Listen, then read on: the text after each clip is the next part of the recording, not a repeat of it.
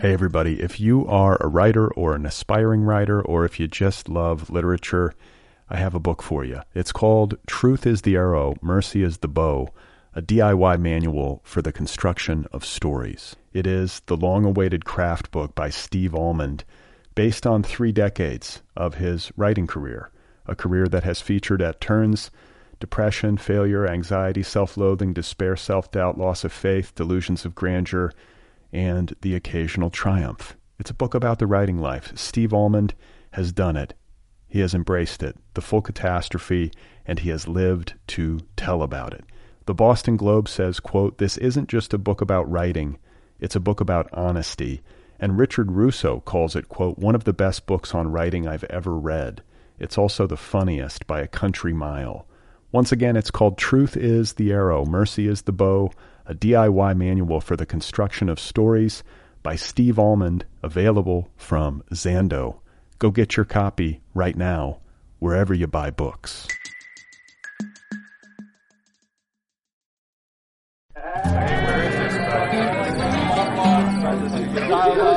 Hello, how are you folks? What's going on? I'm Brad Listi. This is the Other People podcast. It's good to be with you. I hope you're doing okay wherever you are. Today on the program, my guest is Lan Samantha Chang, author of the new novel, The Family Chao. Well, I was really stuck on everything. I was obsessed with the Brothers Karamazov. I started reading it in 2005 and had never read it and became obsessed with it and encouraged my students here at Iowa to meet me after Thanksgiving break like two times, two different years and talk about it. It got to the point where I'd internalized the book.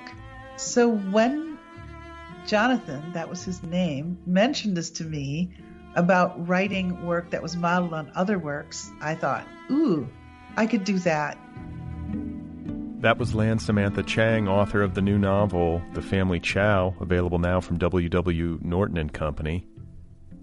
Lan Samantha Chang is also the director of the Iowa Writers Workshop.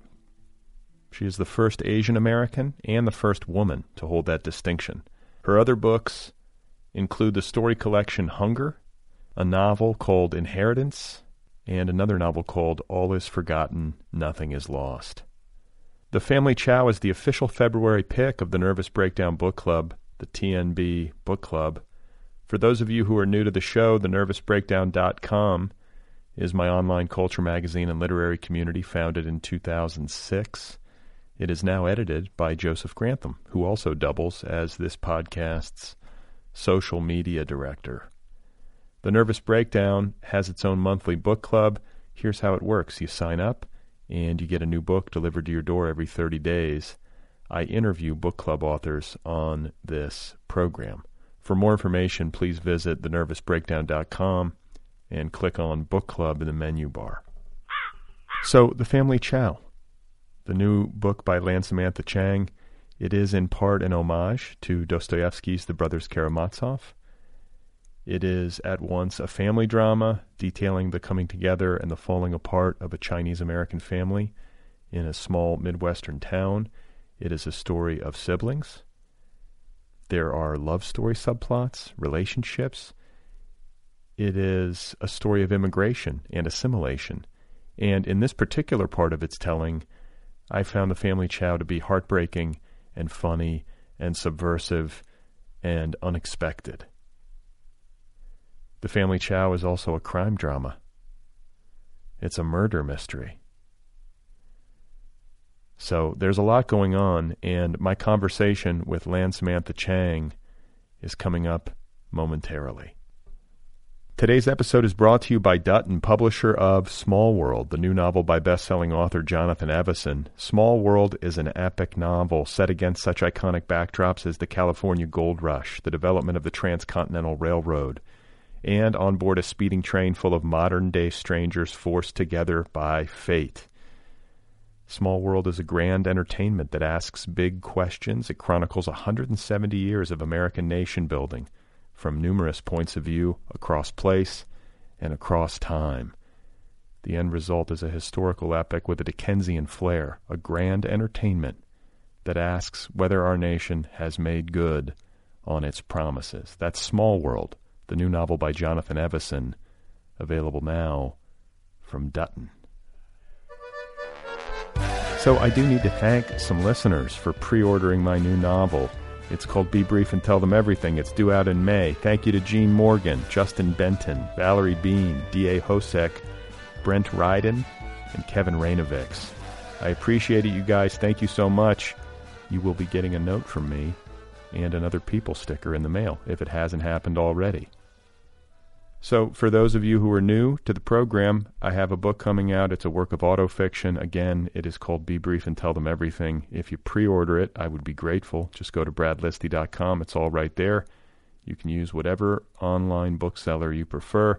And uh, I've been giving regular updates in the monologue on the publication process or the pre publication process over the past several episodes.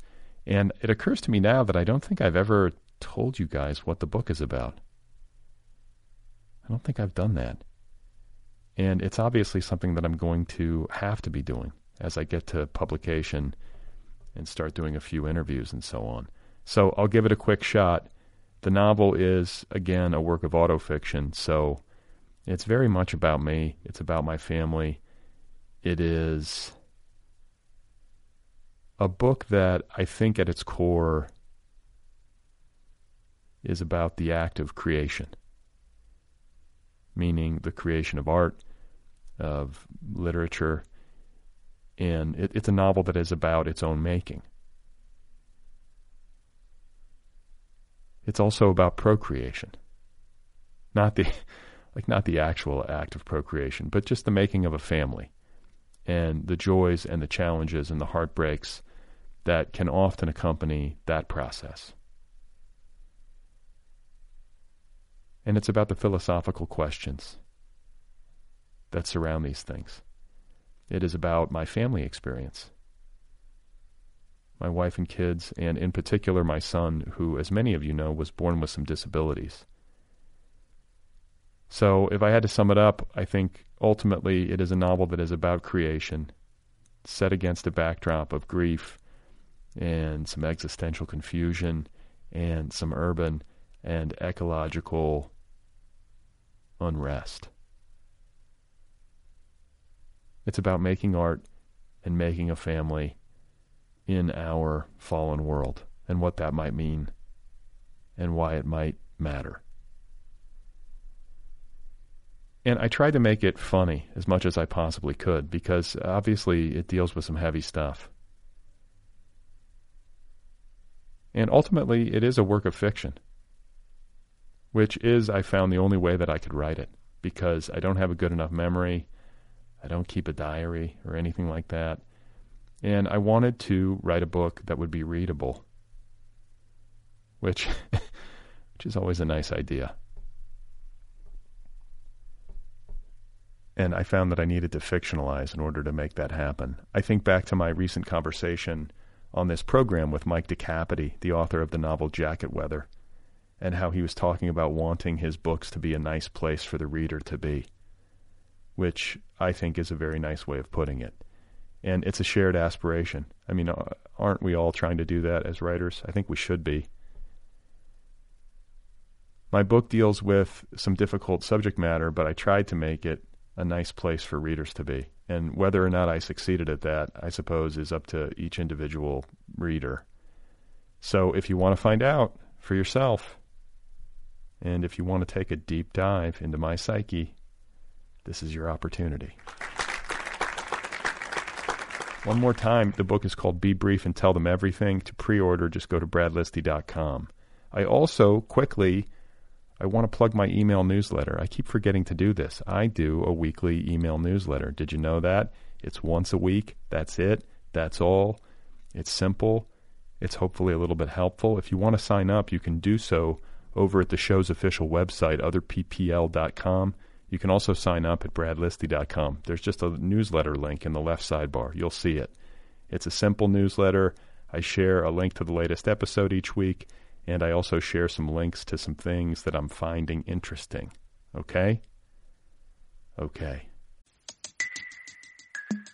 Hey, everybody. If you are a writer or an aspiring writer, or if you just love literature, I have a book for you. It's called Truth is the Arrow, Mercy is the Bow, a DIY manual for the construction of stories. It is the long awaited craft book by Steve Almond, based on three decades of his writing career, a career that has featured at turns depression, failure, anxiety, self loathing, despair, self doubt, loss of faith, delusions of grandeur, and the occasional triumph. It's a book about the writing life. Steve Almond has done it. He has embraced it, the full catastrophe, and he has lived to tell about it. The Boston Globe says, quote, This isn't just a book about writing, it's a book about honesty. And Richard Russo calls it, quote, one of the best books on writing I've ever read. It's also the funniest by a country mile. Once again, it's called Truth is the Arrow, Mercy is the Bow, a DIY manual for the construction of stories by Steve Almond, available from Zando. Go get your copy right now, wherever you buy books. So, let's get to the main event. My guest, once again, is Lan Samantha Chang. Her new novel is called The Family Chao. It is the official February pick of the TNB Book Club and is available now from W.W. Norton and Company.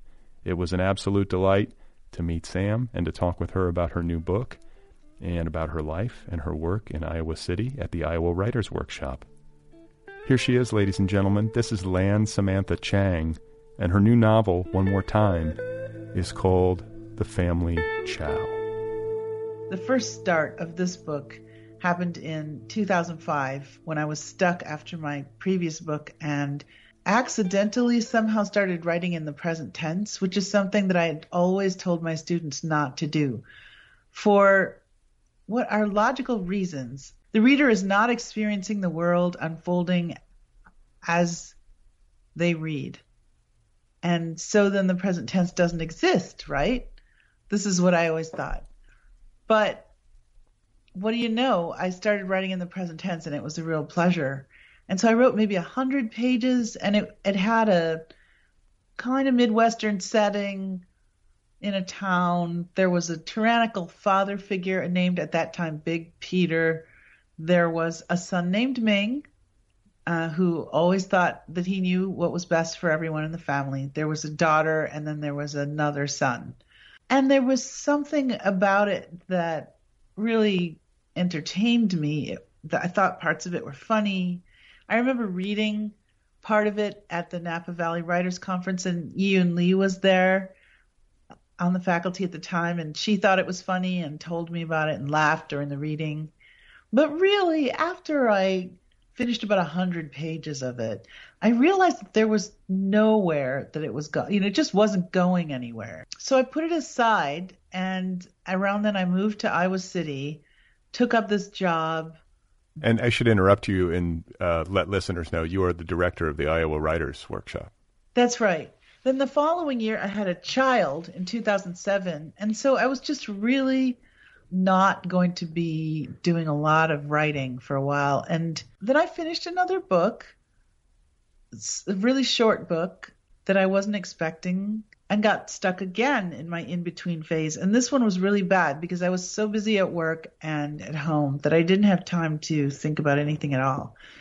So years passed, like years passed where I wasn't really getting work done. And then sometime in 2013, I was in the office with a student having a thesis conference, and they were showing me a new work that was sort of modeled on Ford Madox Ford's The Good Soldier with a very twisty, turny, unreliable first person narrator and you know questions about what's really happening, what did happen. And he said I love to write projects or I always write projects that are modeled on other works. He said it just works for me. And I thought, ding, maybe I should do this. Maybe I should do this. Because what I failed to say was while I was really stuck on everything, I was obsessed with the Brothers Karamazov. I started reading it in 2005 and I was, you know, 40 at the time and had never read it and became obsessed with it and encouraged my students here at Iowa to meet me after Thanksgiving break like two times, two different years and talk about it. They got Thanksgiving break to read the novel. Then we would meet and have, you know, these conversations. It was like a book club. And it, sometimes they went for six hours. You know, we would have two, three hour conversations about the book. I couldn't get enough of the book. I, it got to the point where I'd internalized the book. So when Jonathan, that was his name, mentioned this to me about writing work that was modeled on other works, I thought, ooh, I could do that. Because I had noticed while I was working that the first two thirds or so of the Brothers Karamazov takes place over only a few days. And there's an unfolding quality to it that fascinated me. In fact, I had done little craft talks on so many of these issues. Unfold, I had done a craft talk on the word unfold. I had gotten really obsessed with things that were written in two parts, including Dostoevsky's Notes from the Underground, um, because you know you always read about narratives being in three parts, beginning, middle, and end. So I thought I could use the present tense and it could unfold in that same way that the first few days of the story in the Brothers Karamazov unfolds, and it would be interesting and fun. And at that moment, I realized that I'd hit upon a project. So it was how many years? Eight years after I wrote the first hundred pages of this project. And when I went and looked it over, I understood that a lot of the bones of the Brothers Karamazov were in this project. There was the tyrannical father. There was three you know the the there were three children and there in the original version there was this blank space where action should be like dramatic action and i thought i can do an homage and see how this all fits in together i became cowed by the fact that the brothers karamazov is one of the great works of world literature and that there was some terrible hubris i thought involved in trying to write an homage to it. But ultimately, I started to understand that homages have their own place in literary tradition and that I should just give myself permission to do it. I read a book by Margot Livesey. Margot said that when she wrote The Flight to Gemma Hardy, she didn't read Jane Eyre for years. And I thought, okay, put aside the Brothers Karamazov how can the book become its own book if I'm constantly reading the Brothers Karamazov? Well, that's what. Okay, this is what I wanted to ask you about because I've had this thought. Like, what a good, what a good way to like land on a plot if you're struggling to find a story to tell. You know, then what better way than to do an homage? I've thought mm-hmm. also, uh, in a similar vein, about historical fiction and how wonderful it must be to be writing historical fiction if you're modeling like uh, you know true events, you know some sort of political intrigue or span of time that has the structure kind of built in. You know where it's going to end, you know, and then it it becomes a question of how do you execute without copying too much and to distinguish your work from the book that you're trying to honor. Right. Having written a historical novel, I would say that writing an homage is more fun because when I wrote the historical novel, I was constantly worried about whether I was being historically accurate. And I'm aware that it's possible to write an historical book that is not accurate and just accept that and own it and tell everyone about it. But for me, because I was trying to reconstruct a history I didn't know that my parents, to a certain extent, had lived through, I wanted to know as much about it as possible and to be accurate real events unfolding in time don't necessarily unfold in the way that a narrative unfolds. And so writing historical work means that you have to cut, nip, and tuck things that really shouldn't be. And I had I had trouble doing that. It made me uncomfortable. Whereas if you're writing an homage, there's there are dramatic bones laid out, and all you have to do is decide what works and doesn't work with your project. I will say that I've now tried to write two homages, and one of them worked, this one, and then the other one I've tried to write has not worked. Why? It didn't work because I was fascinated by a book that has a completely linear structure, a very specific storyline that ends in triumph. I can't tell you what it is because, for all I know, this is still a live project, in which case it's bad luck to talk about it. but it's got a really specific linear structure that ends in triumph. It's it's one of the it's a Bildungsroman. I was trying to write a Künstlerroman, which is the artist's version of the Bildungsroman. And what I discovered as I was doing it is that my story may not have that really clear linear structure and it may not end in triumph. And if it does not end in triumph, which would be fine, then I need to rethink the structure period. I don't know. I just could feel it. I could tell that the material and the structure didn't work. That the homage that I was trying to write wasn't close enough. And I didn't want it to be so close either. I wanted to be able to write a book that followed a certain structure and did not call to mind exactly the same book.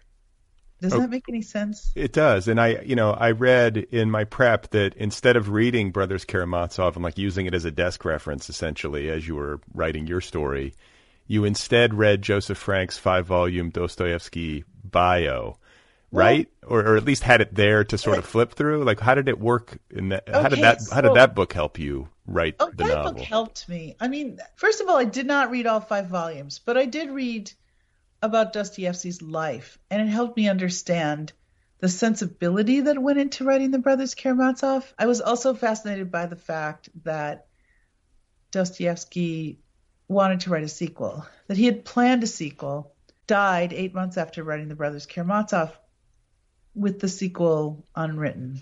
This was interesting to me because it helped me understand the ending of the Brothers Karamazov, which is unresolved in many ways. Well, I was fascinated to read about Dostoevsky's life. For example, when he was a, a young man and was sentenced to execution and pardoned at the very moment. You know, I found that completely fascinating. I wondered if it would create a consciousness that was capable of encapsulating or uh, capable of well juxtaposing so many emotions so many extremes in his work to be at the pit of despair facing death and then to be pardoned. It's like the most extreme emotional jump that you could make and so anything else would feel like merely a pivot right yeah, I've never thought about that before. My God, like you can't get more, you can't get more extreme than that uh, from low to high. No, and his faith, his belief in Christianity, of course, arose out of his time spent locked up. I, I sometimes fantasize about what his sequel would have been like also because Mitya, the oldest brother, is in prison at the end of the Brothers Karamazov, and some of the other characters are conspiring to get him out. You know, to to do a break. What do you call that? An escape, a breakout. Escape. Right, a breakout. And I try to imagine what that would be like for Mitya, that he himself would be pardoned by this breakout. He would suddenly be free, and whether he would be the same after that he's kind of a thoughtless man in his way. How would that change him? I don't think he would be the same in the sequel that he was in the first book, in the same way that I don't think that Alyosha, the youngest brother, would be the same in Dostoevsky's sequel as he was in the first book. He's very innocent, and yet we know he's about to go out into the world. And I imagine that the sequel would follow him and his life as he became more and more steeped in some kind of sin you know, he starts the Brothers Karamazov wearing a cassock. He's planning to become a brother or, you know, to, to be deeply involved in this Christian community, a monastery. And I assume he's going to have to go as far away from that as possible for before he would eventually come back to it, which is what I imagine Dostoevsky would have him do, just based on little hints about the narration in the first book. Now, but did this inform the family Chao? Like, did I this mean, thinking and imagining? Yeah, yeah. I just talked to a writer the other night who asked me if I had written my book with that book by my side because she felt that my book had so many similarity to that book that I couldn't have written it if I hadn't basically had that book, you know, really close by. And the fact is that instead, what happened was I internalized the book. I kind of swallowed the book and ate the book, and then put the book away and never looked at the book for six years. I had to get far enough away from it so that my book turned into, into its own thing before I could really finish my book. I had to sort of half forget the brothers Karamazov. And yet, at the same time, in the same way that you have an impression of a person that you once loved, and then you you know you think about them and have feelings, I had those feelings about the brothers Karamazov, and so I was able to write a book in which there's certain elements that feel that evoke the brothers Karamazov, but is essentially very different. Okay, so let's talk about your book. Your book features uh, a Chinese immigrant family, um, last name Chao, in a town called Haven, a fictional town, I believe, called Haven, it's, Wisconsin. It's fictional. I found out there is a town in Wisconsin named Haven, but it's not actually officially a town. It's like some un, what do they call that when it's un, unincorporated or something. That's right. It's an unincorporated part of another bigger city. So I feel bad that I didn't see it, but kind of relieved. To do my research, I just looked up towns in Wisconsin. So of course I wouldn't see an unincorporated town name.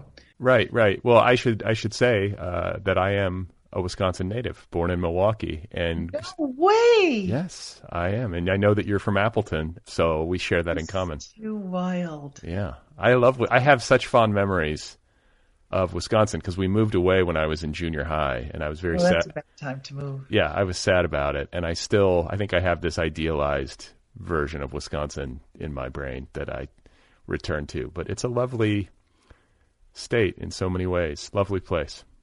Yes, in so many ways. But it's changed a lot, I will say. Uh, Yes. or it feels like it. Like from afar, when I read about it, I'm like, that's not what I recall. But then I was also like seven when I was there, so you know, I wasn't. See, to me, to me, the things that have come out in recent years in Wisconsin have always been there. Partly, I know this because I came from a part of Wisconsin that is not close to a big city. It's it's a little constellation of smaller cities, the Fox Valley, and my hometown, Appleton, is the birthplace and burial place of Senator Joseph McCarthy. So there's a very strong streak of, I guess you could say, conservatism, political conservatism in Wisconsin that people just sort of lived and felt. And I remember it growing up in Appleton. And I was also in a strange position in Appleton. I was part of a family that arrived before the town was really diverse in any way. So we integrated Appleton, according to my oldest sister, who's 10 years older than I am, and was, you know, 10 years old when she first came to Appleton. From Well, my parents were in New York.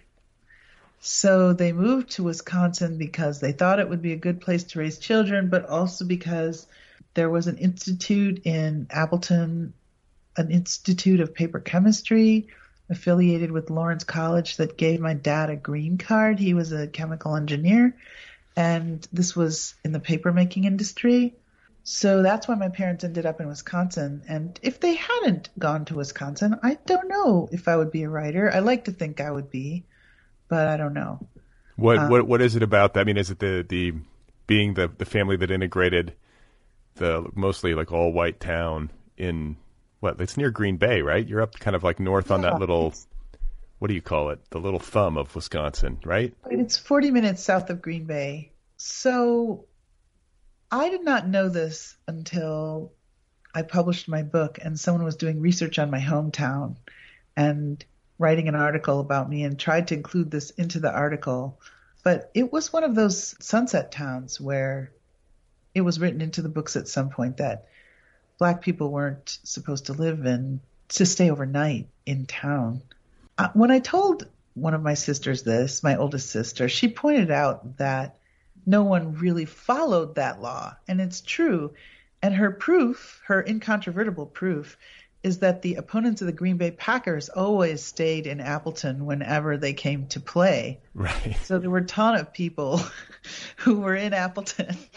Um, but still, it tells you what it was once like, and there's a there's a feeling that I remember from from childhood very much of walking into a room and knowing very clearly that I was unique. So in the in the Family Chao, you have built uh, a very fascinating family that is uh, settled in Haven, Wisconsin, and runs a family restaurant called the Fine Chao. And you know, you talked about the successful but like somewhat unhappy experience of writing your previous book, like which was I think a little bit quieter. And in this book, I don't think you would use that descriptor at all, especially when no. it comes to Leo Chao, the patriarch of this family. He is a, a very wonderfully drawn character who must have been fun to write. Yeah, he's a he's a loud, tyrannical patriarch, father yeah. of the three sons and he was he was a lot of fun to write. I mean, yes, it's true that my books before this were relatively quiet, and that I was able to stop feeling like I had to write that way when I worked on this project and that was very liberating. Because I, was, I should interject because I think there is, uh, and I think you've said as much that there is a kind of stereotype in immigrant stories that there's like the quiet suffering uh, immigrant, yeah. and this this book and these characters, especially Leo, cut against that. The immigrant story I wrote in my first collection, Hunger, the stories. I wrote that book in graduate school and then in the few years after graduate school. It was published five years after I graduated from the workshop. And I had very much very close to heart the things I had been told, not only by my, some of my professors, not all of them, but by my classmates who were very much interested in the idea of writing with as few words as possible, always showing and not telling, not using a ton of dialogue, not using adjectives, adverbs, or metaphors. I mean, some of this came up. It was an era when people were trying to write like Raymond Carver. Sure. you know, and I love Raymond Carver. So, I mean, we're talking the Lish edited Carver. And so the work was understated, and that happened to work together with the kind of quiet suffering that the characters were feeling. In one of my first stories I write there there's a hole in the house, you know, a, a silence filled with, you know, word, love words or things people don't say and lost objects. You know, just this idea that in this family there is a black hole, basically things that you don't talk about. And a lot of those things are related to the past. And that I think is true of the family where I grew up. The problem was it wasn't a complete picture and so it showed part of the picture. In order to try to show the complete picture of what our family was like, I had to step away from writing the way that I had been sort of taught to write, the way that I'd learned to write. Let's put it that way. And to be what? And to be instead louder. louder. Yeah. And also to have a larger scope in everything I was doing and to swap up the rules of what we were learning at the time regarding point of view and language. You grew up in, I think, what you've described as a noisy family. Yeah. So, what does that mean? I mean, we were the kind of family where interruption is a form of intimacy. Do you, do you know what I mean? Sure, yeah. Um, I, I run into this problem in class and I have to try to explain it to a lot of my classes that some people are from the kind of family where interruption is a form of intimacy, and other people are from the kind of family where interruption is considered extraordinarily rude.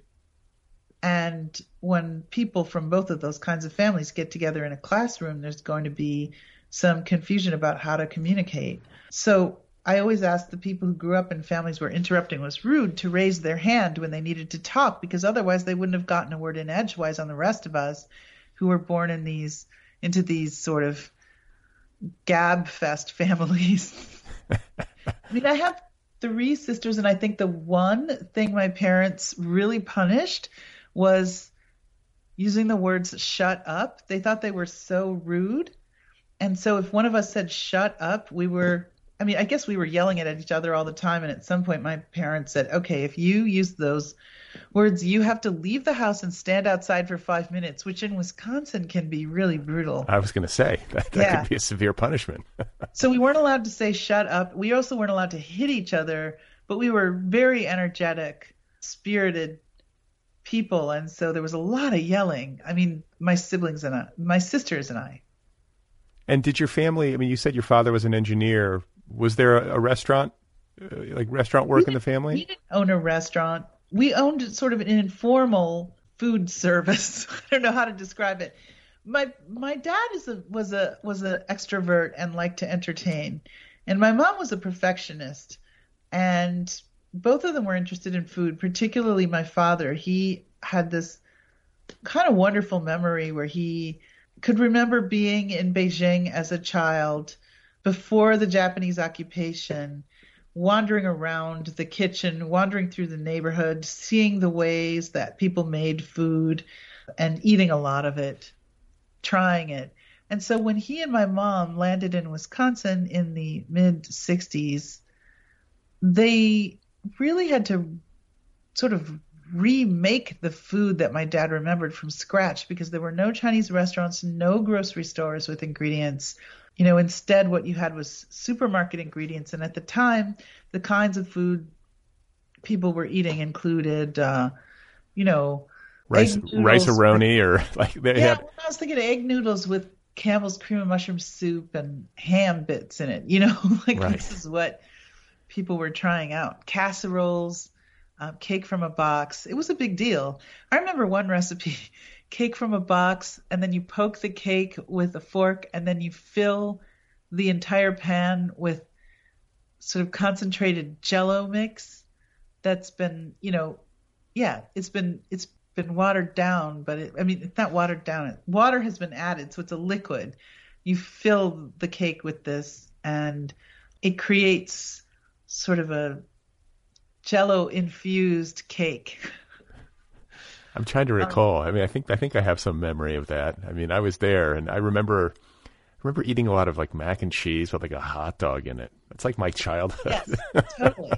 yes, but my parents were. My father, in particular, was a creature of habit, and he had to have Chinese food every night for dinner. And he preferred to have it for lunch as well. I remember him coming home for lunch, for example, from work. He would get in the car, drive 10 minutes or 15 minutes back, eat for half an hour, get back in the car, and drive to work. It's all I knew when I was a kid that dad would show up, he would eat, and then he would. Anyway, so my parents would drive to Chicago, which was three hours from Appleton, and they would go to a store and buy soy sauce and other ingredients, sauce in a can, for example, hoisin sauce or whatever, you know, hot pepper sludge, um, hot pepper bean paste, wood ear fungus of different colors and different kinds of tea and whatever they could find. And then they would bring, and they would buy a bunch of Chinese vegetables, bring them back to Appleton, and basically we would eat like crazy until the vegetables ran out. And then my parents would start to experiment with the other provisions and the vegetables that were available in supermarkets. It was the Red Owl, actually. I don't oh, know if they had one in Milwaukee. Sure, yeah, I remember the Red Owl. Yeah, they went to the Red Owl and would do things like, you know, come home with well, and they went to the Red Owl and they would come home with, you know, cabbages and iceberg lettuce, and they would stir fry the iceberg lettuce. so there was a lot of experimenting in the kitchen, and as I said, my dad was pretty sociable, so he made friends with his colleagues and other Americans, which is what they when they said this they meant white Americans because there were no other Americans at the time. in our town, and Wait, you mean there were no other there were no other Chinese Americans? not not at the very beginning, according to my sister, but they would they would bring them home for dinner and try out things that we made on them, and my mom would keep a list of what they would like to eat and what they ate and didn't eat. So eventually there were two other families. They both had boys. My parents became social with their parents and we became friends with the boys. But we were always the only girls in town. Well, for a super long time, we were the only Asian girls in town. So wait, when you say your parents became social with their parents, you're talking about other Chinese Americans? Yes. Okay. Yes. And we would have them for dinner and they would have us for dinner and we would swap recipes and ingredients and things.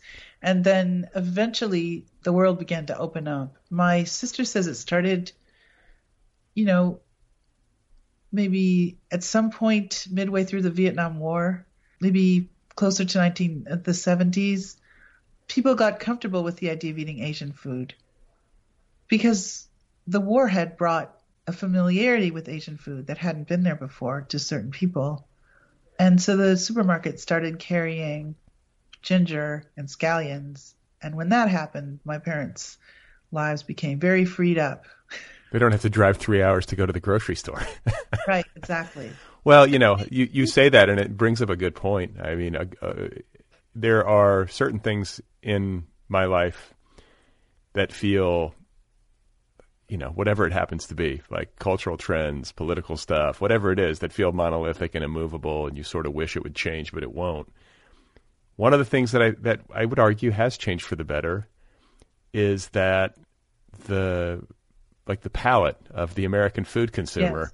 has grown so much wider. Like the availability of good food and interesting food from all over the place. Like, wow, that's really changed a lot in my lifetime.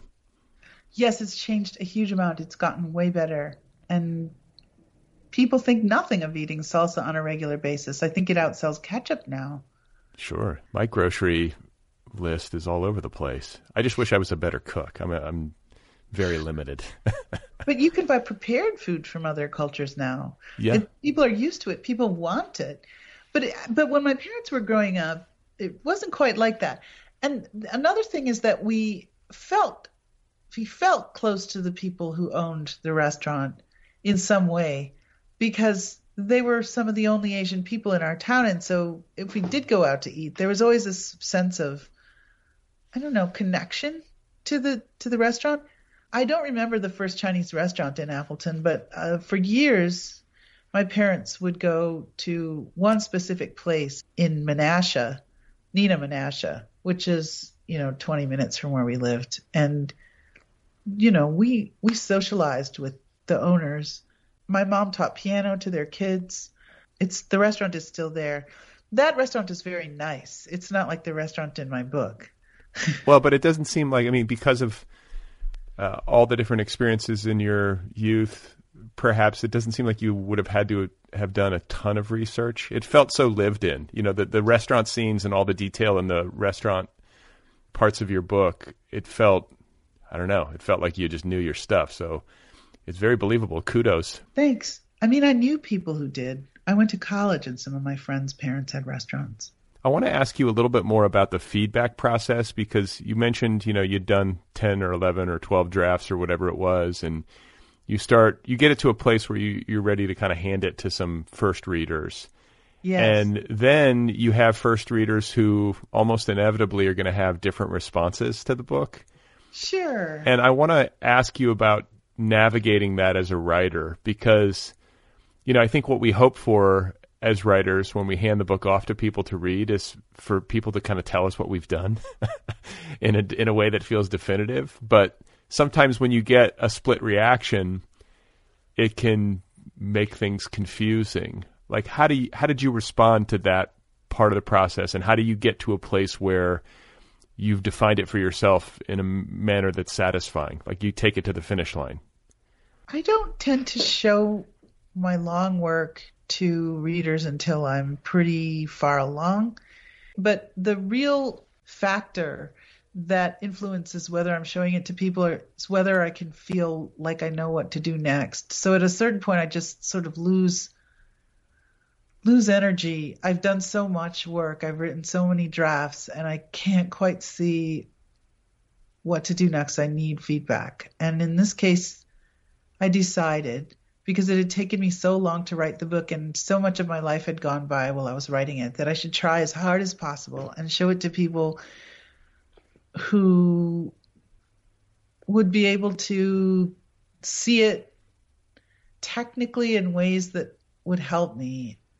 And I think the first one of the first people I showed it to was my friend Debra Spark, who I've taught with at the Warren Wilson College MFA program for writers, um, because I knew that she was my friend and that she would tell me what she liked and didn't like in a fairly honest way.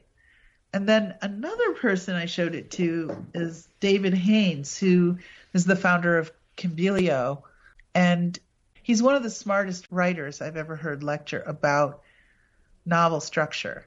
And I've also co taught with him and I've listened to him talk about novels in progress. He can look at a chapter and see what's going on. He can sort of intuit the larger work. And I thought I could really use David's help because another thing about David was that he was not wedded, or he is not wedded to what I'll just call psychological realism at this moment. I'm not sure what it really is. I'm sure there's a technical or scholarly term for it, but it was what I grew up writing.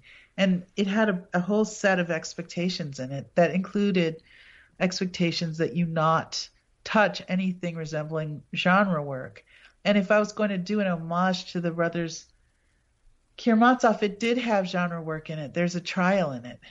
And I wanted to hear his thoughts about that. The other thing about David that I think was more open minded was his interest in the comic novel. So he once gave a lecture that I heard about the comic novel and why don't people write comic novels anymore. And one of the things that he mentioned in this lecture, which is probably 20 years old at this point, was that it was interesting to him that writers who were not from the dominant culture could gain a lot from writing comic work because that angle of irony and observation on the dominant culture is precisely what comic work needs. And, you know, as I said, I heard this lecture maybe 20 years ago and I just tucked it into the back of my brain and wondered, why don't we do this? You know?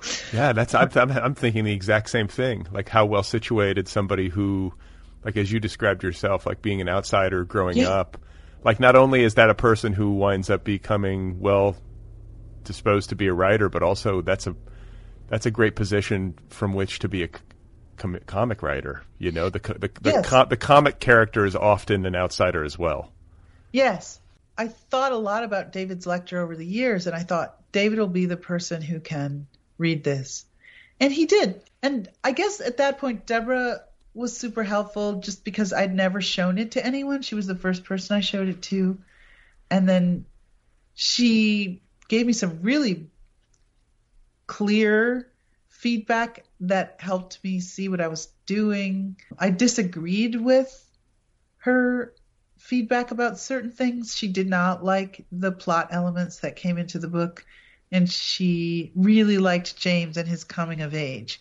So here's what happens if you end up encountering a reader who wants the book to be something and you're sort of secretly wanting it to go the other direction is it helps you see exactly where the lines are.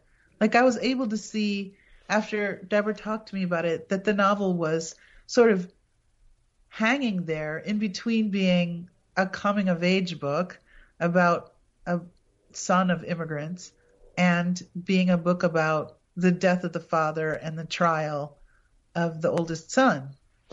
And I you know, from the beginning had wanted it to be about the death of the father and the trial of the oldest son, and I had no idea what I would have done if I had axed that part of the plot, for example. So, actually, some of the things that people like were things that I then began to understand I would have to get rid of, but I couldn't exactly see where or how for a long time. David was, it was just so nice to have him look at it and talk about it that that helped me along. But I don't know if I ended up taking a lot of his advice. For example, he didn't like, or he thought that Elf the dog could probably go, but I was like super fond of Elf the dog, and not only that, but Elf the dog plays majorly into the second half. But what happened was because David thought Elf the dog should go, and I wanted to include and keep Elf the dog, I understood that he needed more of a role in the book than he had. Like his role at the time was expositional. James and and David could see that immediately. He's like the reason you have him in there is because James is following him around, and that way we get to, you know, see everyone. But what role does Elf the dog have in the rest of the book? He didn't ask that question. I had to ask it. Do you see what I mean? Sure. He said you should get rid of this dog. It's not necessary. And I thought, how can I make it more necessary? Right. And in the end, it's like very crucial to the book. Yeah. Well, I mean, no, that's a that's a great point. That sometimes you know you have these conversations that don't pay, like play out the way you might have hoped or expected, or you get feedback that you disagree with, but just the you know just by virtue of having the conversation, it sparks something in you that leads you to sort of solve your own problems. Right. You see how other people are reading it and you think, oh, I don't know if I want it to be read that way. I'm going to have to do something to tweak it. And so I worked on it for a couple more months after that, trying to address the issues that had come up. And then I showed it to like two more people. Well, I got to feel okay. You're the director of the Iowa Writers Workshop. I cannot imagine being in a a better spot to have really good people look at your work, right? You're surrounded by nothing but gifted writers, right? Yes, I am surrounded by nothing but gifted writers, and one, but one of my deep concerns was that I didn't want to take advantage of anybody. Right. Well, it is a big ask. Yeah, I, mean, I had to. It, I had to ask people who I felt like were actually my friends or who with whom I'd had conversation about the work in a constructive way. Like Jess, for example, Jess Walter, famous, brilliant writer. I really hesitated to ask him, but when he was here teaching for a semester, we would get lunch, and I just really had conversations with him about writing that felt so comfortable, and he was so smart. And I thought, okay, I'm going to just gird my loins and ask him. He's not really our employee now. He's working on his own. He's our former visiting faculty person. If he wants to say no, he can say no. And actually, he was really kind and he said he would do it. And I am super grateful to him because he could really see a vision for sort of loosening up the narrative perspective. I feel like his work does such a great job of balancing between like like more literary concerns and having such a great sense of the reader. Yes. Yes. Although that's not what he talked about with me. That's what's so interesting. He talked to me about point of view it was it was really interesting. I mean, I didn't know what to expect when I showed it to him, so it was kind of delightful to hear what he thought. It was really helpful. And another person, well, so all of these people were super helpful, and and then I have a group of friends who I've been showing my work to since I was in graduate school, and I also showed it to them. Um, they basically dragged me through my first novel. That's what friends are for, right? yeah. I mean, I, my big problem is that I get so dis, not discouraged exactly, but I get stuck and I can't see what I'm doing and I need someone to talk to about it. But the big thing that I never do is I don't show work to people until I pretty much got I don't know, maybe 75% of it done and by that I mean I mean 75% in a full way, not just in terms of like how many pages I have or anything.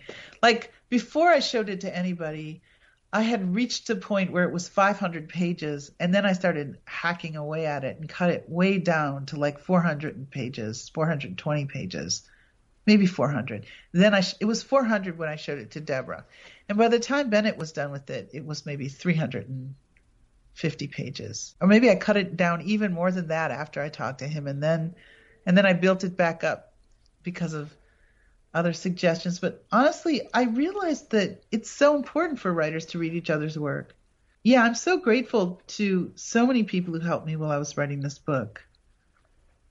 Because I was going through a pretty pretty rocky time in life. Like during the number of years. How many was it? Like the total 2005. So during the years between 2005 and 2020, the following things happened. I moved to Iowa City. I took up a very demanding job that I didn't have very much experience with when I first started, so I had to learn how to do it, and still I'm learning. I'm not naturally suited to being the director of a program because I'm not an extrovert and I don't really have an administrative brain. So I had to do that and then had a child, and thank goodness I have an incredibly supportive husband who was like very, I don't know, patient and generous. And then just, you know, went through a bunch of transitions at work, like various faculty retired. We had to hire new faculty. We're always worried about trying to support the students, so always trying to raise money to support the students.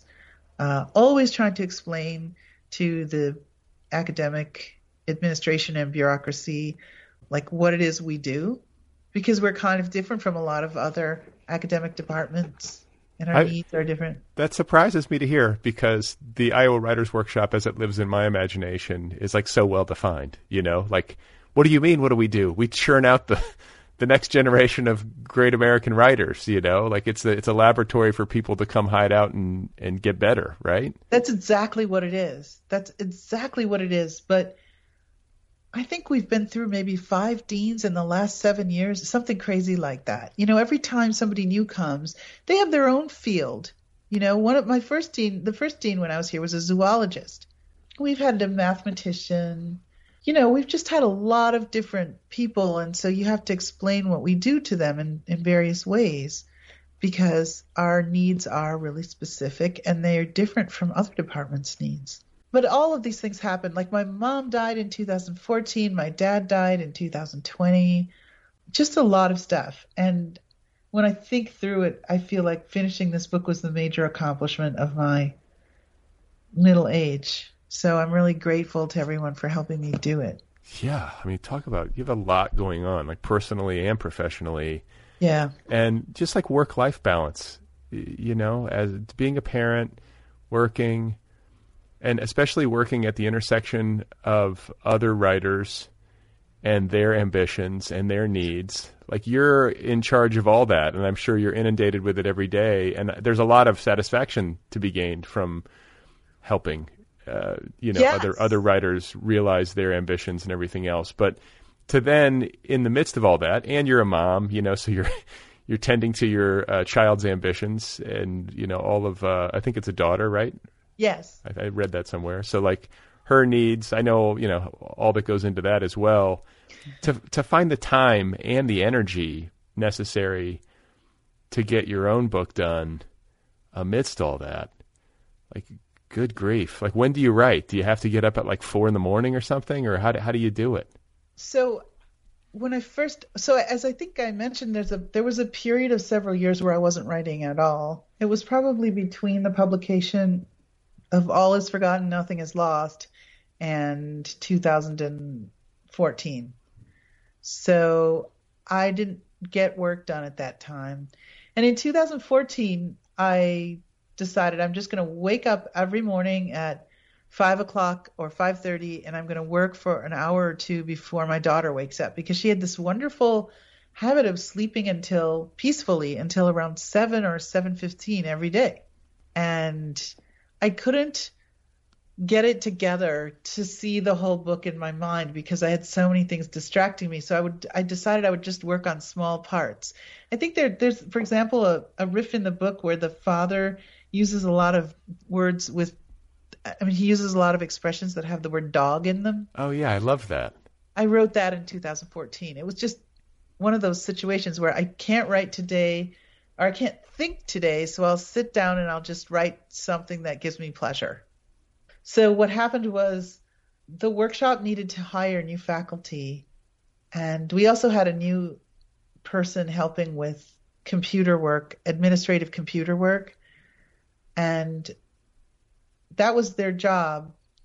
But the bureaucracy is so complicated, and at one point I got a sort of email from my boss, the dean, the associate dean, and he called me in and said, "Look, you have to do this stuff. Like the person who's doing it has never done it before, and you just have to run this search completely by yourself. Like you have to do the paperwork. And it was such an important search for me. And I knew it was important for him too because he loved faculty searches and he loved the whole process of, you know, the faculty world. And I had to put aside what I was doing. And it was a wonderful search. We ended up with a bunch of really wonderful faculty. The problem was I didn't get any more work done that year. Like it just threw me off. It's really hard to stay on track for me. Sure. I'm not one of these people who can just sit down and write, and I've always been slow. So then in 2015, I started again trying to work, and that fall I had a semester off, and I went to MacDowell. It was very helpful. At that time, though, I was still not committed to this project because I didn't have the confidence to believe I could do it. And it wasn't until probably 2016 that I that I got the confidence. And this happened because I read Margot Livesey's essay on the homage, where she said that she did not read Jane Eyre when she was writing The Flight of Gemma Hardy. And I thought, this is my problem. I need to just forget the brothers Karamazov. So I did, and then I was able to sort of see what I was doing as its own thing, and the characters began to round out in ways that had nothing to do with the brothers Karamazov, and I realized that I was not writing a close homage it just isn't it isn't close in so many different ways. And then that was the point where i was able to really get going on the book and it became its own thing. Well uh, congratulations on it and just congratulations on seeing it through. Like that resonates with me. I spent a long time writing a book and i know the ups and downs of that and how you can go through long spells where you think even like, well, this isn't going to happen. Exactly. like books, exactly. it's like almost like books die. They die and then are resuscitated. You know. Yeah. Is this the book that's coming out? Yeah. Yeah. Oh, that's great. How long did it take you? Like a decade, basically. Yes, I can completely relate to this. Yeah, I mean, you know, but it's like there's a lesson in it. There's a lesson in the pers- the persistence and seeing it through and eventually getting there. Yes, Yes. Have you tried going to residencies? No, but I read when I was prepping eagerly about your experiences, and when I talk to people on this show who do them, I'm always keen to know more. But it sounds delightful. And I think what I'm thinking, because I'm kind of a slow writer too, is like you get two weeks or whatever it is, maybe more, but usually it's like two weeks, right? No, no. It, you can go for, I mean, of course, you can't get away. Right. The first one I did was two weeks. It was at Yaddo, and I went for 13 days. I mean, the first one I did after Ty was born. She was seven, and I went away for 13 days. And I spent the first maybe eight days just banging my head on the wall and watching like really bad videos on YouTube and doing nothing and feeling horrible. and then somehow I just managed in the last five days to do months worth of work. And that's sort of how it's always been for me. I I get overwhelmed at home. I go to a residency. I futz around feeling frustrated. Then I break through and start working incredibly hard. Once at one of these places, um, a composer told me that he gets six months' work done in the four weeks that he's at this place every year. And I mean, I just remembered that and thought you need to keep coming back to these places. And I basically worked it out so that in the last four or five years of writing this, I probably went to two residencies a year, which is a lot. Yeah. Um, and my again, as I said, I have this really wonderful husband who basically allowed me to do this, and I would get a ton done while I was at the residency, come home and work in the mornings before school or like little bits of time that I had. And I was able to keep going because I'd had such a push from the residency and then I would go, and then I would lose momentum. I would go back to the residency. Do you know what I mean? Sure. Yeah, it's like a steroidal, like concentrated, like creative experience. You know, it, it really is. It, it's really helpful. I could never have thought through this book or written it if I hadn't had that help. Before I let you go, I want to ask you, like, how do you get into the Iowa Writers Workshop? Oh. There have to there have to be people listening who are like, just tell me the secret. What I guess you just oh. have to oh. write something really good and send it in, right? Well, it's really about your manuscript. We look through a ton of manuscripts every year, and and then the faculty vote on them. And every year there are a lot of people who are really good. So it's I'm sure every year we fail to admit someone who is you know, wildly talented and we just do the best we can. But we don't really look at anything except for the manuscript. Why? Why would you? Right? I mean, the manuscript's well, the thing. Sometimes borderline cases, in which case we'll look at their application, because we'll have like several borderline people, and we'll have to figure out like who to choose. But I mean, I think every program has that situation. Sure, sure. So is that a is that a Kurt Vonnegut drawing that I'm seeing in the wall in the background? Yes, actually, um, here I'll show it to you. Oh, cool. It's his it's his drawing of Kilgore Trout. Right. Yeah, we keep it on the wall in here. Because he he he taught at the workshop famously in like what the '60s or. Can you? I can't tell if you can see it. Oh, I can see it. Yeah. Oh, okay. Well, it says on it, "Dear Frank Conroy, maybe you can find space in the workshop to hang this as my acknowledgement of my spiritual debt to Iowa City, which was the major epiphany of my entire existence. Cheers. Wow. I know, it's amazing. That's so cool. It's really amazing. Yeah. I mean, I, what I was thinking was that it's really hard to be a writer. It takes so much energy. And actually, it's so hard because people don't really care whether you produce work or not because there's so many other needs in the world. And so, really, you have to be the one to care the most. But if you look for help, people will help you. Like, that's been the major lesson of this particular novel for me. There are places and people who can help and communities where you can get help. And you can feel the gratefulness of Kurt Vonnegut, who was here in Iowa City when he wrote Slaughterhouse Five. And I think um, well, finished Slaughterhouse Five. He had started it, but as we all know, writing a novel is, you know, a whole process. It's a, a long experience. And well, and, and, that one too. I mean, Slaughterhouse Five, maybe of all of his books, was the longest and most difficult slog. I would have to. I mean, he writes about it in the book itself. I mean, that was a a tough one for him. Right, but he he managed to get it done, and you know, he was here in this space, which I've always found an ex- extremely nurturing space in the Midwest nurturing to writers. What and Iowa Iowa City, the town? Iowa City. It's a really special place. I gotta. I've never been. I gotta come. Yeah, uh, you have to come. You know, check it out. Yeah, you should definitely come and check it out. Just don't come in the winter. I want to come. I mean, I'm a Midwestern guy by birth, so I know I want to come in like October. That's the time to be in the Midwest. I feel like, right? It's really wonderful. Yeah, just don't come on a Friday night. Why? Oh, it's foot. If it's football night, it's a football weekend. Oh, it's, right. It's really crowded around here, and there's a lot of debauchery. Well, I don't mind debauchery. I can... Well, I guess I yeah, I mean debauchery sound really bad, the novel's full of it. But but I don't know. It can get a little overwhelming. Yeah, yeah, yeah. The football thing, but yeah, uh, it is a delight to meet you and to talk with you. And congrats on your wonderful book. I'm glad that we got to spotlight it in the book club and I wish you like many like lovely residencies, you know, and like I think that's like a really good place to end and a good thing to underline is that for people who are struggling with work-life balance as authors, which is basically all of us. Yeah. There is help out there and you can get a lot done in a concentrated period of time if you simply have the ability to concentrate.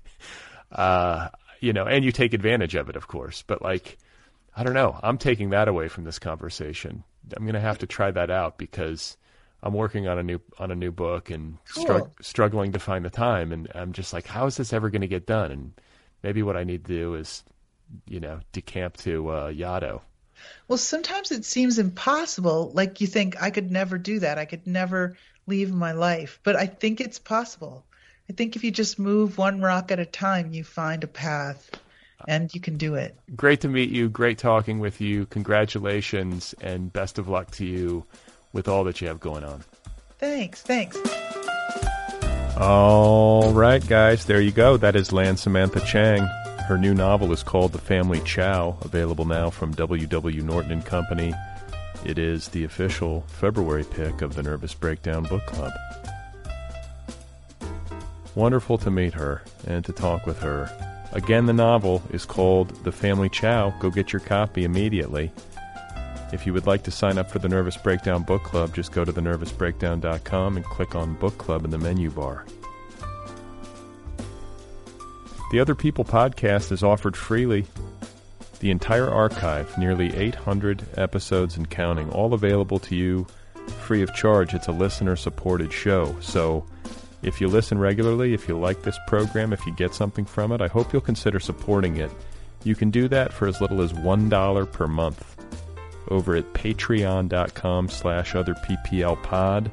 That's Patreon, P-A-T-R-E-O-N dot com slash otherpplpod. There are different tiers, different levels of support. You know how Patreon works. $1 a month, $3 a month, $5 a month, and so on. As you move up the scale, you can get stuff.